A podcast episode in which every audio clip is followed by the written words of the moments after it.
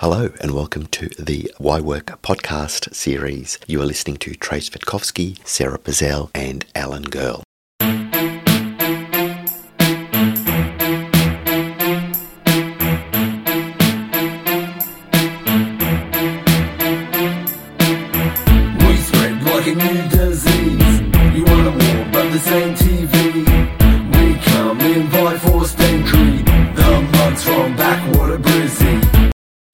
About reality TV. What's your favourite show? Why is there silence? Oh, that's a that's a difficult question, isn't it? Are you both tell are you telling me that neither of you two watch reality television? I Right. almost never watch TV. I think Alone would be my favourite one. What is Alone, alone? that? Alone, that's where people are dropped out, dropped in the, the middle of Oh. the ah. wilderness, and they, they have to survive. See, I like like Ninja Warrior or something, but I don't know that that qualifies as reality TV. It's just the, you get the backstory, right? You get the backstory. I like stuff like that. My son was on it, but I, um, yes, and we'll, we'll let's Yes, get back to that. son. Yes. yes, Yes. However, um, he doesn't like reality TV. I'm, I'm a tragic. Are you serious? I wrote a book on it. So the thing is, I love reality TV, and the, my justification for watching it was, of course, the research, to write the book, etc. However, yeah, I, that's that voyeuristic aspect coming out. So, I like it. so with alone, is it is it the fact that people are really struggling? You like to see that when people are pushed to that that nth degree of testing the human condition? I think Alone, and this is just for me personally, Yeah.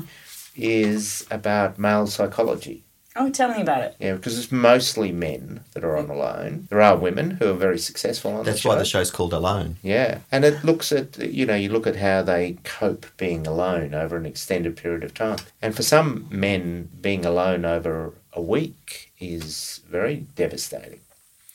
But Because we talked about yoga, um, I did a, yo- a yoga um, vipassana. Have you guys heard of that? No, A vipassana is a, it says 10 days, but it's really 12 days of a silent meditation retreat. And it's about 14 hours, and you can't talk, silent, right? And most, you're not even allowed to exercise. You can do some gentle movement, but I would normally have gone for a jog or done something or, or a yoga practice, and that's frowned upon. So you have to sit in stillness and just let your mind be. And we saw people melt down, cry, leave the, the institution. Uh, was here up in Pomona. You know, men and women are segregated. If you're a regular there, if you return, you don't have your evening meal as well. So food can be restricted. It's 12 days, day of arrival, 10 days of silence. 12th day silence and, and it's amazing what you do notice. You notice the, the kangaroos and you notice the, the vibrance and, of the colors in nature. You notice how things move a little slower and when somebody speaks to you after the 12th day it's quite alarming. But not a lot of people can handle that. It's a marathon for the mind. I think sometimes a marathon for the body might be easier. A marathon for the mind is con- very confronting. So you've got these people who are alone for this period of time. Yep, yep, they they find it very difficult. Well, interesting because I wonder. Uh, the reason why I raised that not because I wanted to find out whether you guys are into reality TV like I am. In the last couple of years, in terms of work health and safety, there have been some cases where contestants have been defined or deemed to be workers and were awarded compensation. So say that again. A contestant on a reality TV show has been determined to be a worker. Because I have a friend who was asked to audition for a reality TV show. It was like a gladiator, one of those shows. And initially, he was told he would be a character, a regular character, and he was really excited. Then at the last minute, they changed that role and had him just be a contestant. I'm talking about as a result of their appearance on these shows, the courts awarded workers' compensation for issues around work health and safety, especially in relation to psychosocial hazards. So this is squarely relevant to the stuff we've been talking about over uh, the last season and now. And I raise it because there are two cases, and the reason why I'm quite curious about it, apart from being into reality TV, is this in uh, probably less than say seven or eight years ago, the, the self-regulated commercial television code of conduct, interestingly, had protections and special definitions in the code to protect contestants as from psychosocial harm.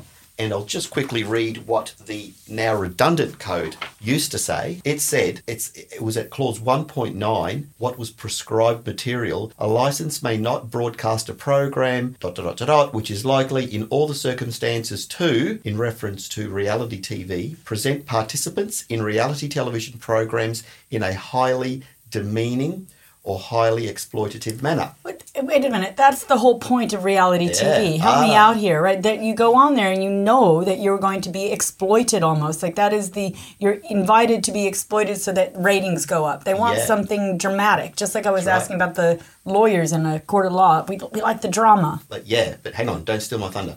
Um, demeaning.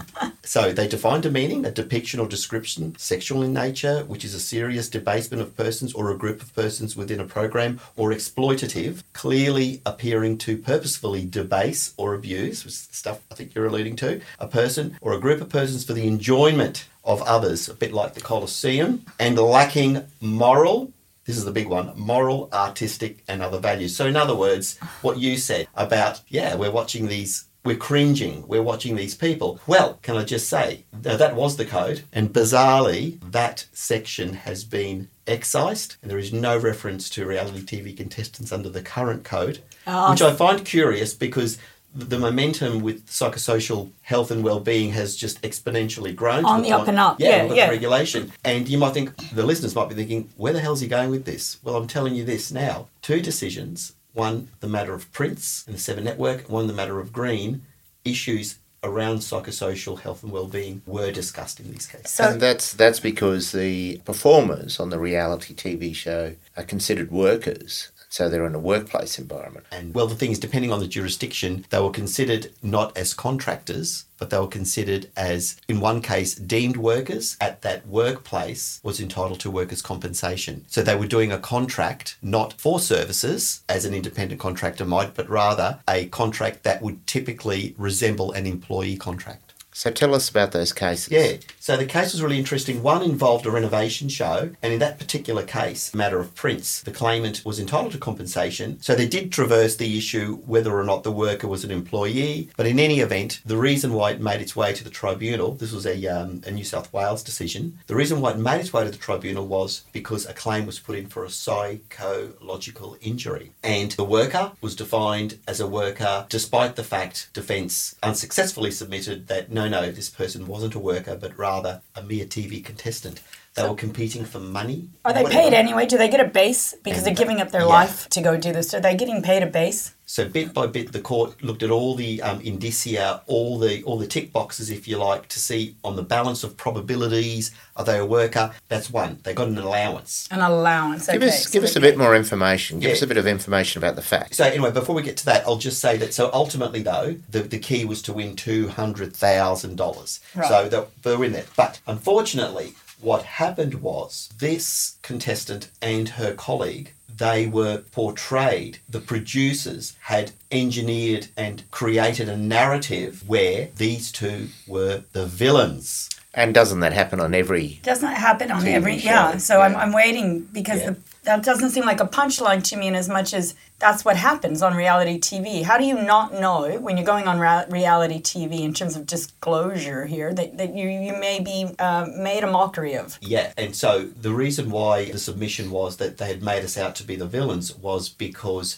the footage, the allegation was only that footage of them complaining or being nasty or being narky was used in order then to create that narrative. So for us, we in the telly reel to go, oh, oh those, my oh, yeah, profile people this is an uh, this is an illustration of how people are ultimately affected by others' conduct. And here we are in a reality TV show. But so what's happened is it doesn't stop there though. By portraying these people in this light, then the it was open to continue the villainous portrayal online so they via were social media. Yeah. so the the tv producers did this or you mean the general public just heaped it on Well, the producers enable for the general public to heap it on, as Sure. you say. So the worker claimed that as a result of these actions, she suffered a psychological injury. She also claimed she was fearful of her safety. Mm. Cyberspace safety is a big Okay. thing. That her career had been ruined.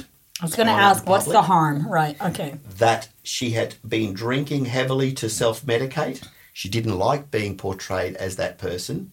And that she now felt anxious about just leaving her home. So it's interesting that now the code of conduct that I read out to you before, that passage 1.19, doesn't exist but it did back in the day. So money talks. Who, who how did that get removed? Big money uh, talks. Codes come, codes go. Codes But go. Getting back to what you were saying before about, well, why would anyone else want to watch it? You see. So, but it's an interesting example of that, the idea of what is a worker. And I'm really bringing it up because of the reality TV, this expansive, I'm going to call it an expansive deconstruction of who is a worker and what is work. And This reality TV is kind of interesting too. I mean, don't we want to tune off of all the serious stuff and all the rules and go ahead and watch something that can break the rules? Yeah, but except that's one thing, except it's work. This reality show is work. Now, Alan, you're grinning. Why? It's Challenge not the me. only case, is it? We've It's there's not the been only other case. cases too. So yeah, so you might think, oh, it's a one-off. They're, they're devoting a whole show to this. No, there's another case involving My Kitchen Rules, and it's called Green. The case of Green against Seven Network. Piper Green was the applicant in that one. Do you know anything about that one, Alan? I know a little bit about it. Um, that was a case where one of the contestants had a relationship with a, another contestant in another team, and in one show they exposed the relationship and portrayed uh, the woman as uh, being a liar. Uh, it, was, it was really quite intense. There's uh, material on YouTube, you can go looking for it. You know, the shaming that occurred was really very intense. So they were cheating on their couple who were contestants on this game. Well, that's uh, that's interesting. I don't know whether I would personally call it cheating, but they were uh, they had a romantic relationship, and it was not With the another right yeah coup- with, with with, another a, with another member, person in another team.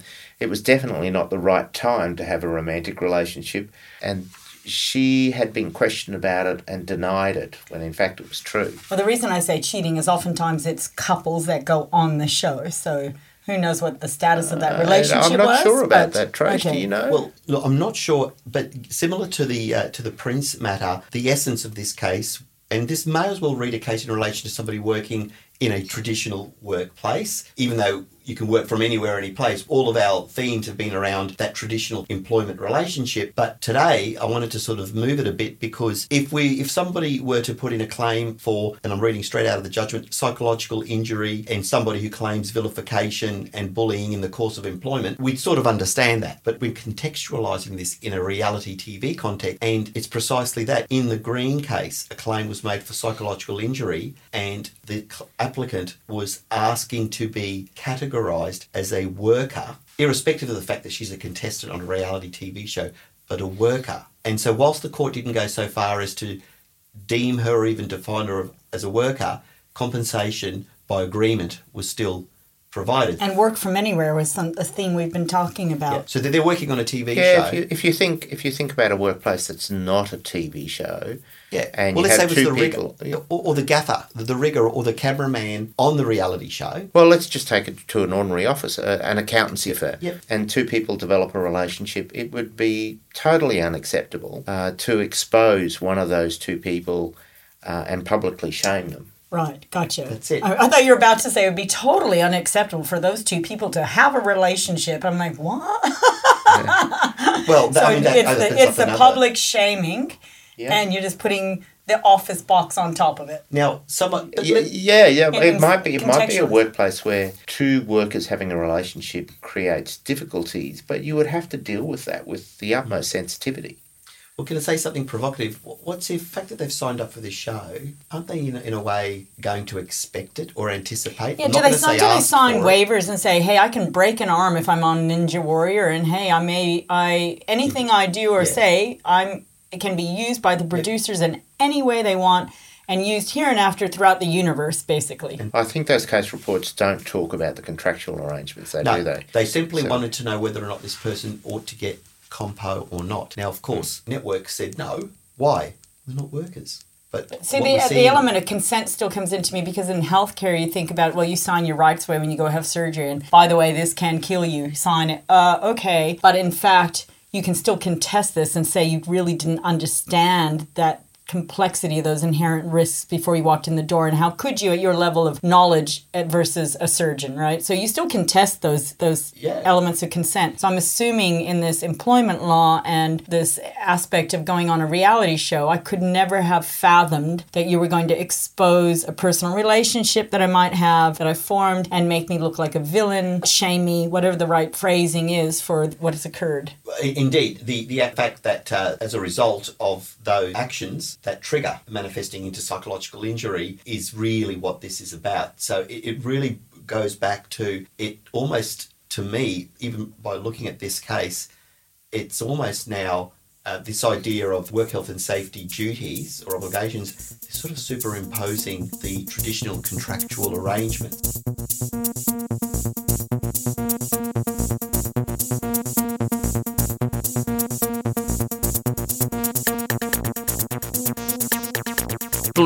And, and mm. dissolving. Blur- yeah. well, it's, it's just, I mean, you know, blurred lines again. Here we are. Read too much. Here we are. Too But no, the point is this. So um, the idea of bringing in something like a concept like reality TV, like what? No, come on, you go on a show, you, you win the money, now get off. Yeah. But actually now being a worker is really what I'm interested in. We're transcending these boundaries and they are blurring what we would have thought 10, 20 years ago. I mean, the cases we discussed last season probably wouldn't have got it 20 years ago. And now the courts are seeing it through a wider lens of work. I think you know on that reality TV show, the camera person Yeah. or um, who's setting up the set and the stage, they might clearly see themselves as workers, but I don't think I would have ever thought of the contestant as a worker, and that the the producers of that TV show are a person conducting a business or undertaking on behalf of contestants. especially not when it's early in the season. Yeah. You know, if there's been, if they've had the opportunity to watch earlier episodes, they know what they're in for. But Or do the they? The law says, you know, that there's no voluntary acceptance of risk. And that's that's that's what I was getting at before. Is how much does a consent form and a disclosure actually mean?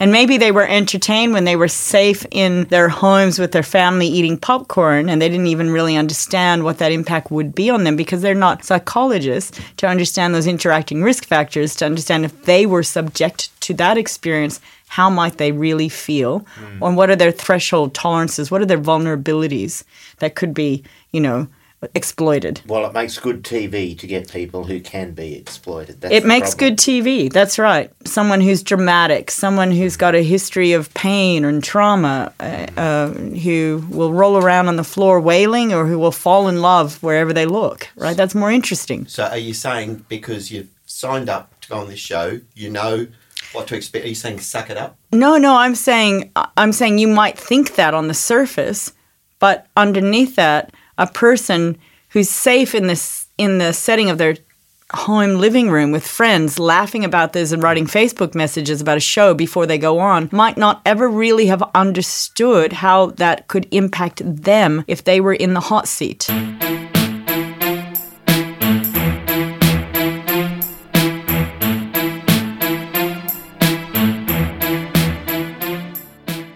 We hope you enjoyed that episode of Why Work. You've been listening to Trajce, Sara, and Alan. And if you'd like to know more about some of the things we've talked about today, please subscribe and we'd be more than happy to provide you with information, names of cases, and other things that may interest you. Please be aware that none of the matters we've talked about today should be construed as legal advice or any other type of advice. We're just here to talk about all things related to work. See you next time. So beware, you're dealing with the deadly serious, mysterious audio manuscript of a team ready and equipped. The